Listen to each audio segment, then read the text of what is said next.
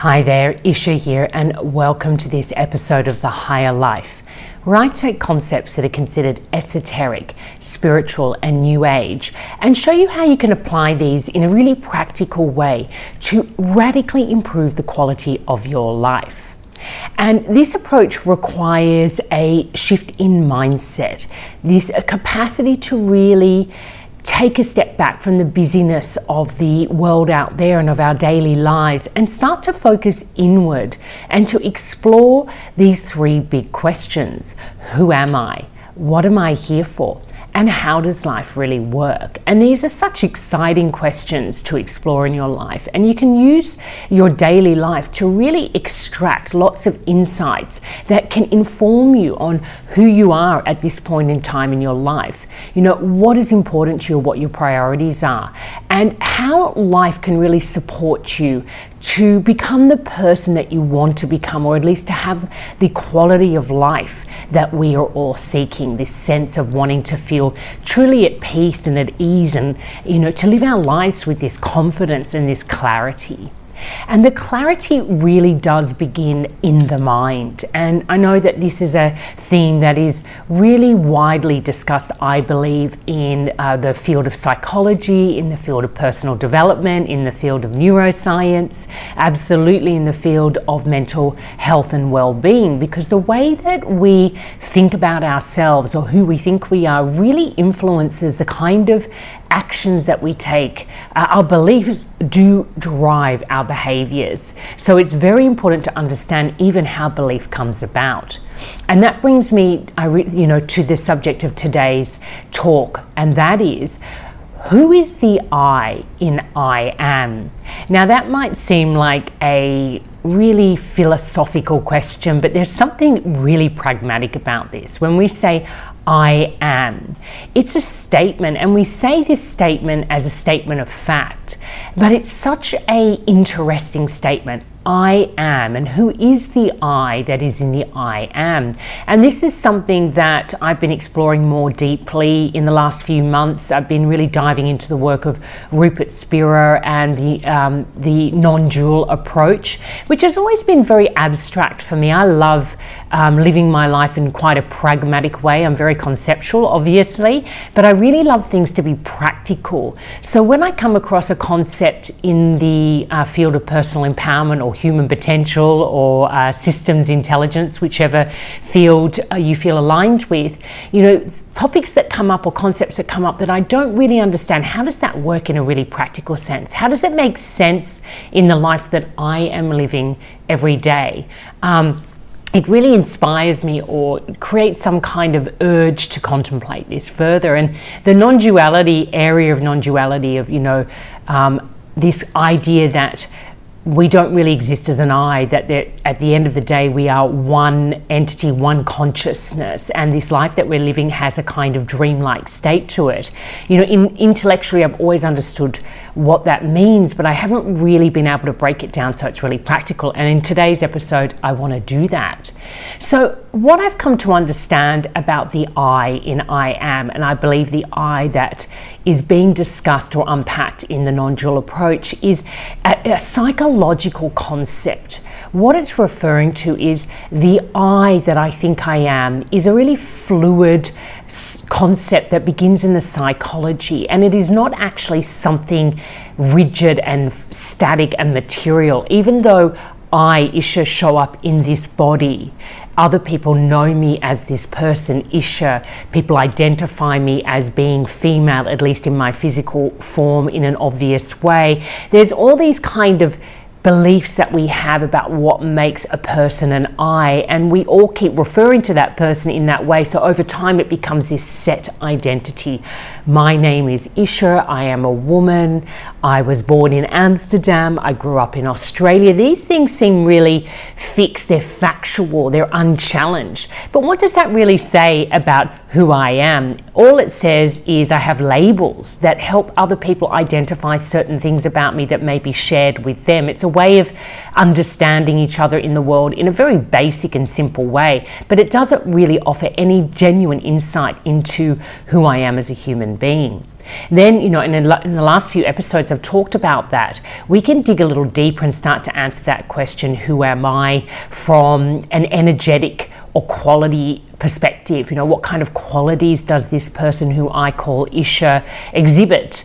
Over and over again in my relationships and the way that I show up to my life. And there are absolutely patterns of qualities or virtues that make up who I experience myself, because that's such a beautiful word and very precise the experience of being me. There are things that I feel are true about the experience of being me Isha in this particular lifetime, such as um, I experience the world quite conceptually and also in a very pragmatic way. They're things that have consistently shown up throughout every experience I've had in my life, whether those experiences have been uh, joyful or painful. That's a consistent way that I will meet those experiences. So, so it says something about some kind of continuity in the I that I know myself to be. However, none of these things are fixed and they're not the end point of who I am. And if you're on this journey of personal transformation, this is the journey that you're usually taking. You're going deeper and deeper into answering this question Who am I?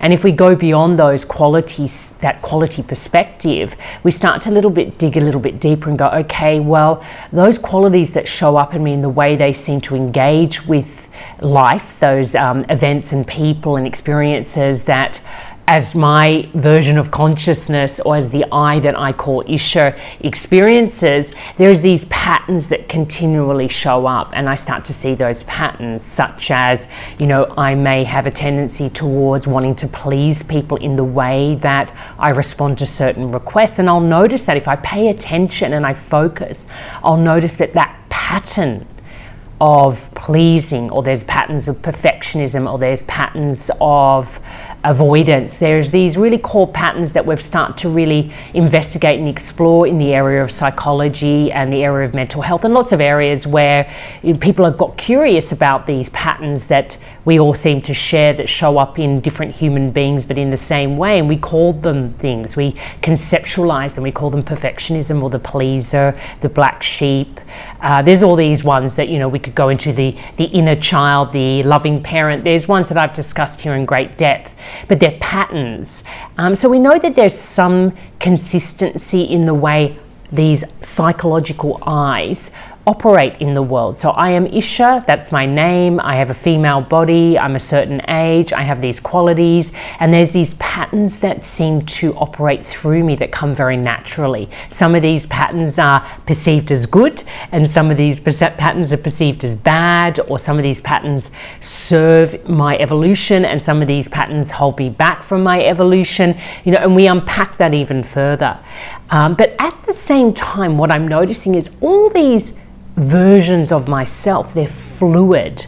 If you would ask me, who am I and what are my innate qualities 10 years ago, the answer that I would have given you is different from the answer I'll give you today, based on that 10 year exploration into this experience of I that I call Isha. So, what I'm noticing is okay, this I is fluid it's adaptable, it changes, it's a shapeshifter. It's never been a one thing that I can hold on to and say, that is who Isha is, that is who I am. Because every single experience that I'm moving through, I view or experience myself slightly differently and sometimes dramatically differently. And a really powerful example I have of this is I spend quite a bit of time in recovery groups, um, therapy recovery groups around growing up in a dysfunctional family environment and the impact that that had on the way my character has been shaped or some of the things I thought made me who I was growing up. And the funny thing about this group is what you identify are the 14 traits, 14 ways of operating in the world that all children or all people adults who grow up in dysfunctional families will share in one way or another. That's how you identify that you have had this experience. And quite frankly, after spending quite a bit of time in this area, I think that all of us as human beings exhibit these traits because the society, the way that humans have evolved, has actually facilitated codependent relationships. And codependency is a big part of the kind of patterns of behavioral patterns of thinking that show up in people who've grown up in very dysfunctional situations. So it's kind of interesting. But in that group, we often share about our experiences. And one of the experiences that I often shared was how I always felt there, there, there, there were these two issues operating, especially through my teenage years and my early adult years, where in one way, I was, you know, I could really thrive. I could ace my HSC, I could go for jobs and ace the interview, I could really enjoy my studies, I could really perform well and thrive in my life. And then I had this other side that was a real self sabotager, a really hardcore party girl, and had no limits and was really, you know, leading me into really extreme and uh, sometimes very unhealthy or often very unhealthy situations, but they were both coexisting and part of this experience that I was having of being Isha. And of course, there's many other experiences I was having of being Isha that were way more subtle at the time, as a friend, as a lover, as a uh, sister. You know, and if I'd taken the time, I would have seen how multidimensional, how multifaceted the Isha that, you know, the I that I called Isha back then was. But now in hindsight, I can really see it. And what it made me realize is all those things are true and not true, which is the I that I call Isha was acting or, or was manifesting out in the world in those multiple ways at one time. So, again, reinforcing that, oh, there is no one I. This I is always shifting and changing, and sometimes it can break into multiple I's in the one experience. So, it's such a powerful tool, this I, because of its fluidity, because of its ability to transform it really means that there is no one I that I need to attach to, identify with, and most importantly, that I need to maintain. And this is such a big thing because what holds most of us back in our life is that we get attached to a version of who we think we are. I am this person. I behave this way. I think like this. I react like that. I feel this way. And that's a big one you know, holding on to this idea that you feel a certain way about a particular behavior that someone else exhibits towards you just really does keep us trapped in dysfunctional and toxic relationship patterns where what other people do becomes extremely personal to us. And I think many of us understand that concept of a triggered self. And what a triggered self is really saying is a fixed I is still living in you that is triggered by some stimuli from the outside world. So when somebody uh, doesn't call me back, it's just an example, um, an old fixed I that had a really negative or painful experience around somebody not calling them back gets triggered and suddenly I feel this way about this person not calling me back. And the I that feels this way is an I that experienced something 10 years ago or five years ago. It's actually not true about the I that is having this experience right now in present time. And this is where we get, you know, really caught up in the I feel this way, I am this way, um, because it doesn't allow for change. It doesn't allow for the fact that you may be older, wiser, and more mature and realize that what other people do doesn't necessarily have anything to do with you, and how you feel about it has everything to do with you. And you have influence about how you feel about it by no longer believing you are that person who is hurt in that way by that type of behavior. So there's a real um, effort required, I guess, or a focus to really unpack how attached you are to the I that you perceive yourself to be? And do you allow for that I to be known for what it is, which is simply a psychological concept, a concept that our psychology uses to navigate the material world? It's important sometimes to have an I so that you can engage with other I's and you can become we's and us's. And it's a fun way for us to operate. And as a human being, we are in a physical body. So this I helps us navigate the world um, in this physical body, but that's all it really does. The power that we have given it by thinking that it is this rigid I that has this value system, this belief system. I mean, we see that in all types of fundamentalism where people are so identified with a belief system that they have grown up in that they will die for it, can show you how extreme we can be as human beings in attaching and identifying with this psychological, adaptable uh, a shape shifting I as, a, as an I that is actually fixed that we need to fight, defend, and protect. So I think that what the new non duality teaching is really helping us to do that work. So this brings me to the am in I am, which is what they do talk about. And what I like to think of is the I arises out of the am. And when you say I am, what you're speaking about is I, the am is the true self. So in, in the true self is, or the truth is, all I am is the am in I am. And the am is this this space or this energy form that we all arise out of. So, if we think about, um, I think the water analogy is such a powerful one, that's why it's used so much. If we think about water when it rises up, it, if the water would be speaking and it, it becomes a wave, it says, I am a wave, right? The am is the water that the wave has risen out of. Okay, so I am ice. The am is the water that the ice was before it froze. You can see that the water represents the source that we have arisen out of. And in a way, the psychological I arises out of this non self space. So before the I am this, so if I'm in a situation, I say, I am angry at the moment. Before I was angry, I was back down in the am. I was nothing. I had no experience of anything. And something happened, and anger arises, and I own it, and I say, I am angry. But the anger arose out of a non experienced state. And I think that's what the non duality is really say, pointing to that if you can simplify it and see the I as something that arises out of the am, which is where nothing exists, there's no identification at all, you'll see the playfulness. The wave comes out of the ocean, but then it returns into the ocean. Now, what's ex- interesting about this is people often come to me, or, or, did come to me as a life coach, feeling lost. And this sense of feeling lost is something that we all, I think, know and share, and we talk about it. Um, and lots of people describe their creativity or artists coming from this place of lostness that when they've been really lost, they've become more creative.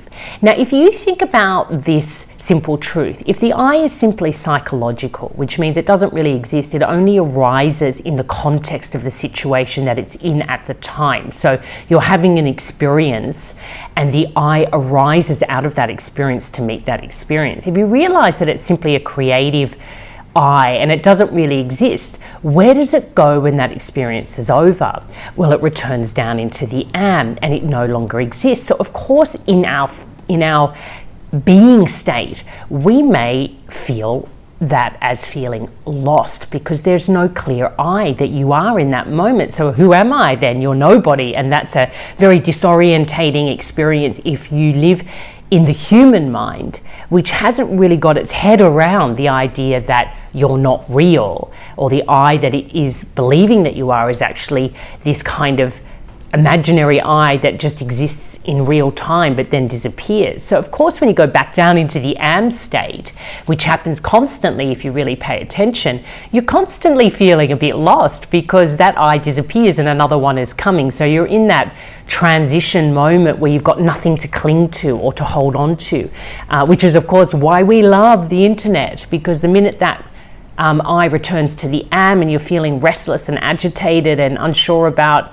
who am I in this moment, you can get onto the net and suddenly you are the seeker seeking some kind of distraction. And I'm just using that as an example, but you know, if we think about the fact that our material world, the world out there, reflects back to us what we believe to be true, then we can see that the material world at the moment is reflecting a very busy, very overstimulated uh, experience of being human, you know, and what that would mean is we don't really know how to be in the am state, but we absolutely are over attached and over identified with the I state. So we don't do what we're naturally being asked to do, which is to allow ourselves that I to dissolve back into am and stay in the am as a more permanent default state and just allow the I to arise when necessary.